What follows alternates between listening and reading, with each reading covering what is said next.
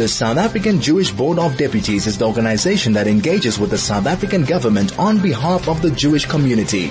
Join Charisse Zeifert for the next hour to find out what the SAJBD has been up to. 101.9 High FM. Elli Kriel left South Africa about seven years ago and uh, went to work in the UAE in Dubai. She started a kosher catering company and it has done so well that she has attracted the attention of even the local. Elli joins in from Dubai. Elli, welcome and thank you so much for joining me. Thank you, Charisse. It's wonderful to be able to chat with you today. Elli, tell me about arriving in Dubai and what made you decide to start a kosher catering business? So when we got here seven years ago, um, the intention was not to open a kosher service um, at all. Really what we were focused on was making the transition into a new society, settling in, finding our way around around the place, around the city, and of course because we, we have a kosher home, was to try and establish a kosher home here again. And um, so that meant that I needed to become very familiar with which supermarkets stocked kosher goods etc. And we found that if we kept to a vegetarian and fish diet, uh, we could continue to keep kosher in our home. So that's what we did. Um, but what started happening from there is that people started reaching out to us. There were a number of business travelers coming through and um, anyone who keeps to a kosher diet will know that when they travel it's very difficult to be able to eat out or to um, find kosher supplies, especially in a place you don't know. So people um, started reaching out asking if we could help them with kosher food and initially what that meant was we would invite people into our home and they would eat with us. And much, much later, it also meant that I started sending food out. It all started in a very, in an, in a very informal way. Um, nothing systematic, um, nothing planned. It was just as people arrived, you know, you, you know, being in the situation myself where we've traveled before and not being able to, um, find kosher restaurants or anything like that and having to travel with um, your own kosher suppliers, I understood what situation they were in and so we would, we would help out where we could. About two years ago, um, uh, things started changing in the UAE and um, there were a number of conferences that were being held, interfaith conferences, and in, it was in November 2018 that the global conference on human fraternity was held in Abu Dhabi. And that brought in religious leaders from around the world, many of them rabbis. Um, and people naturally turned to us again and asked if we could provide kosher food. So for that conference, I cooked for a number of, of, of um, kosher delegates and I sent food from Dubai to Abu Dhabi. And then what happened was after that word got out and um, the demand sort of picked up really quickly and from a request, you know, informal request every couple of weeks or months or whatever suddenly became almost every day. And then I realized that the demand was such that um, I could open a kosher uh, catering company, and um, that happened over from from November 2018 up until February 2019, and in the beginning of of, of 2019, the UAE launched the Year of Tolerance, and um, that also saw the formal recognition of our community. And um, the Pope also came to visit during that time, and basically everything opened up. And with that, I felt confidence enough to take the step, and that's also what brought in a lot of requests. And it was a, a rather spontaneous decision, but I thought, let me give it a go. Let me see what what happens, and um, yeah, it's been amazing. Uh, it's not only, it started with um, business travelers, so many people coming into Dubai and Abu Dhabi for conferences and business meetings for one to two days. They would come in and they would ask for food and I would have it delivered to their hotels.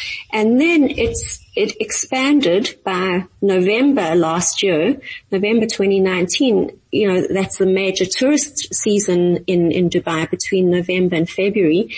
And it was a lot of travelers um, coming for leisure and family vacations and honeymoons and annual vacations. And so my business expanded rapidly and yeah, that's how it got going. You make it sound so easy. You were contacted to organize food for a conference and you did. It sounds like it was nothing at all, but what kind of skills did you need and what kind of skills did you have to learn to be able to do that? Yeah, it was a, it was a major learning curve because essentially, you know, I've never really done any catering. I'm only, I only cook for my family and my friends. So it was a major, um, a learning curve. I had to, you know, think about how to transport the food, what kind of menus people would want. Um, and of course the rabbis that were coming in, um, were coming from different backgrounds. So you had a mix of Sephardi and Ashkenazi rabbis. And, you know, trying to find a blend of food that would appeal to both tastes was really difficult. So there's a bit of trial and error, um, but people were were happy and they were thrilled to be able to get full meals rather than um, having to eat apples or and drink water for days. Um, so they were thrilled, and from there the word spread, and most of it happened from word of mouth. You talk about the, um, people coming in from different areas and obviously different religiosity. Mm. They have to take your word, obviously, in terms of being kosher or keeping kosher. What kind of systems are in place? So that's, so that's very important. I mean, you know, it speaks to our credibility as a family. We had many visitors coming in, spending Shabbats with us. They could see we're a Shomrei family. They could see that my kitchen is kosher.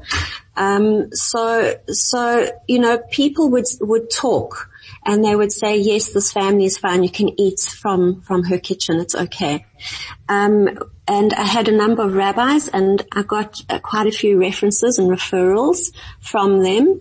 And, um, and that's, and that's how it happened. Of course, in my kitchen, I mean, it is a kosher kitchen completely. I only use, um, kosher goods. I've got a meat and a milk section. I've got two ovens, two stoves, um, and yeah, you know, I, I, cook in a kosher way, the way I was trained to, and I serve the food in a kosher way. So what happens is, you know, I send the food um, double wrapped in foil, and it gets sent to the hotel that way with instructions. I often um, directly communicate with chefs um, or concierges and I tell them that this food is for, you know, the following customer. It must not be opened. It must be kept in the fridge. It must be delivered to the customer in the following way. And when it comes to heating up, I also give them very strict instructions as to what they must do. And I've only had, um, there was only one occasion in the last, I would say 18 months where the chefs didn't understand, didn't know what to do and they, they, they opened the foil and, and ruined the meal. Other than that, you know, it's been based on the references and the way that I, um, I, I maintain my kitchen and, you know, give people assurances that they can rely on me. Elli, are you doing this all from your kitchen at home? Yes, I am. I am very lucky to have, it's, it's a strange thing actually because um, if you look at many of the houses here in, in Dubai, especially the houses that the expats live in, the kitchens are quite small, but my villa is a, an old one. It's one of the older ones and strangely enough, I've got two sections in my kitchen. I don't know how that happened. I've got a rather big kitchen. Very lucky to have that. And there's like a natural division between them. Um, I, I think they initially intended that the one section would be an eating area and the other section would be a cooking area. Um, so I've, I've made use of that to split it into two kitchens and I do everything from home, which is, is quite tricky because, you know, you've got family life, especially within COVID, you know, you have a family at home. So, um, you, you, know, it's hard to, to concentrate sometimes. Kids need your attention. You've got orders coming in. I hope and my, my intention, my aspiration is to actually go into commercial kitchen and, and develop from there. What kinds of foods are you making? I know you started off doing traditional Jewish cooking to help people living overseas feel at home. Has this changed? It has changed. So actually it was the other way around. What I did was I made more international food, um, sort of fried fish, um, uh, baked fish, um, I made lasagnas, uh, I had, um, you know, salads, uh, different kinds of breakfasts, that sort of thing, because I understood that when you're a traveler, especially when you come with children, you want to give them something nutritious and they want protein. There's only so many crackers and, and, um, energy bars that you can eat on a trip. You, you know, at, at some point you're going to want to eat something more, more nutritious. So that's what I did initially was I gave, I made sure there was always protein and, um, salads and there was a good variety and also would pack food for people on the go, bagels, for example, um, or wraps, um, salads that could, you know, they could they could take along with them. Um, but then what happened is COVID, and as we know, COVID has had an effect on on every business in some way or the other, every family life in some way or the other. I was very, very quiet. I had no orders because the borders closed and the tourists stopped coming. And, you know, I was thinking to myself, well, what's the point of carrying on? We don't know how long this is going to be. And I, I had packed up my kitchen and I thought, that's it. You know, I'm, I'm, I had a good run and I'm very happy with it and I feel proud of what I achieved and, you know, I'll move on. And then what happened was a journalist contacted me at the end of May. It was just before Shavuot actually. And she contacted me and she asked me um, if she could write an article about me. And I was a bit hesitant at first. I wasn't sure because I mean, of course I had a social media presence, but I wasn't, I wasn't shouting about what I was doing. I was being very kind of discreet and, and modest about it. And, um, I was a bit hesitant, but I thought, okay, let me see where this goes. Let, let's see. And she published the article and it, like the response was just crazy. It was, it was wonderful. People went wild about the idea. And then from there, there were six other articles published, um, about my, my food service, um, all in regional newspapers in Israel too, and also in CNN Arabic, uh, J Post, um, and then people started coming forward saying, we want to try your food, we want to try your food. And I realized very quickly they weren't interested in the food that they could get in any other restaurants here in Dubai. They wanted Jewish food. And that's where I transitioned to doing the, the traditional Jewish food. And what's so interesting again is that because this is such a, um, a diverse environment, um, you would think that in the Middle East you would get Sephardi Jewish food. People would want Sephardi Jewish food, but because most of the expats come from from the West, um, they are familiar with Ashkenazi um, Jewish food, and I started getting requests for that in particular. And um, and so I quickly adapted my menu and most of the foods that I have on there now are, are Ashkenazi. It's quite a small menu. And then, um, I am going to expand to have a Sephardi menu so that people can, can vary. I mean, the, the whole thing about my kitchen is that it's very cosmopolitan. I like to bridge the cultures and I'm being more experimental too. I understand you're writing a book. Yes. so, so that book is called Kosherati. It's a blend of the words kosher and Emirati. I'm co-authoring it with an Emirati food blogger, a close friend of mine. Uh, she is just as um, intrigued and enthralled with um, with Jewish food as I am with Emirati food. So we're teaching each other, and we are blending the foods. Um, you know, I found a lot of similarities in the Emirati diet with the actually Ashkenazi foods, and um, so what we're doing is developing our own recipes, a new a new kind of style of cooking that reflects this environment, the, the Emirati environment, a kosher, di- you know, a kosher set of recipes that blend Jewish and, and Emirati food. So that's, so that's what we're working on together.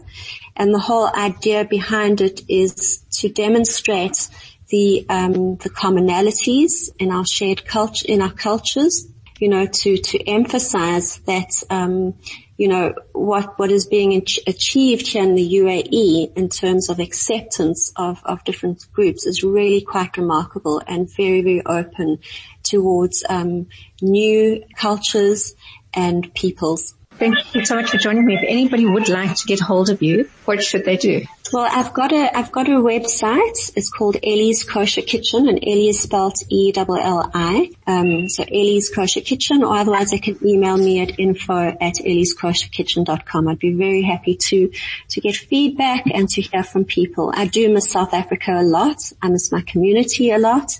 And it's so, it's been so wonderful to talk to Charisse. It just, it makes me, uh, feel, you know, so proud to be connected, um, to have come out of this community and to be in, in Dubai, you know, representing South Africa. So thank you very much for, for this opportunity today.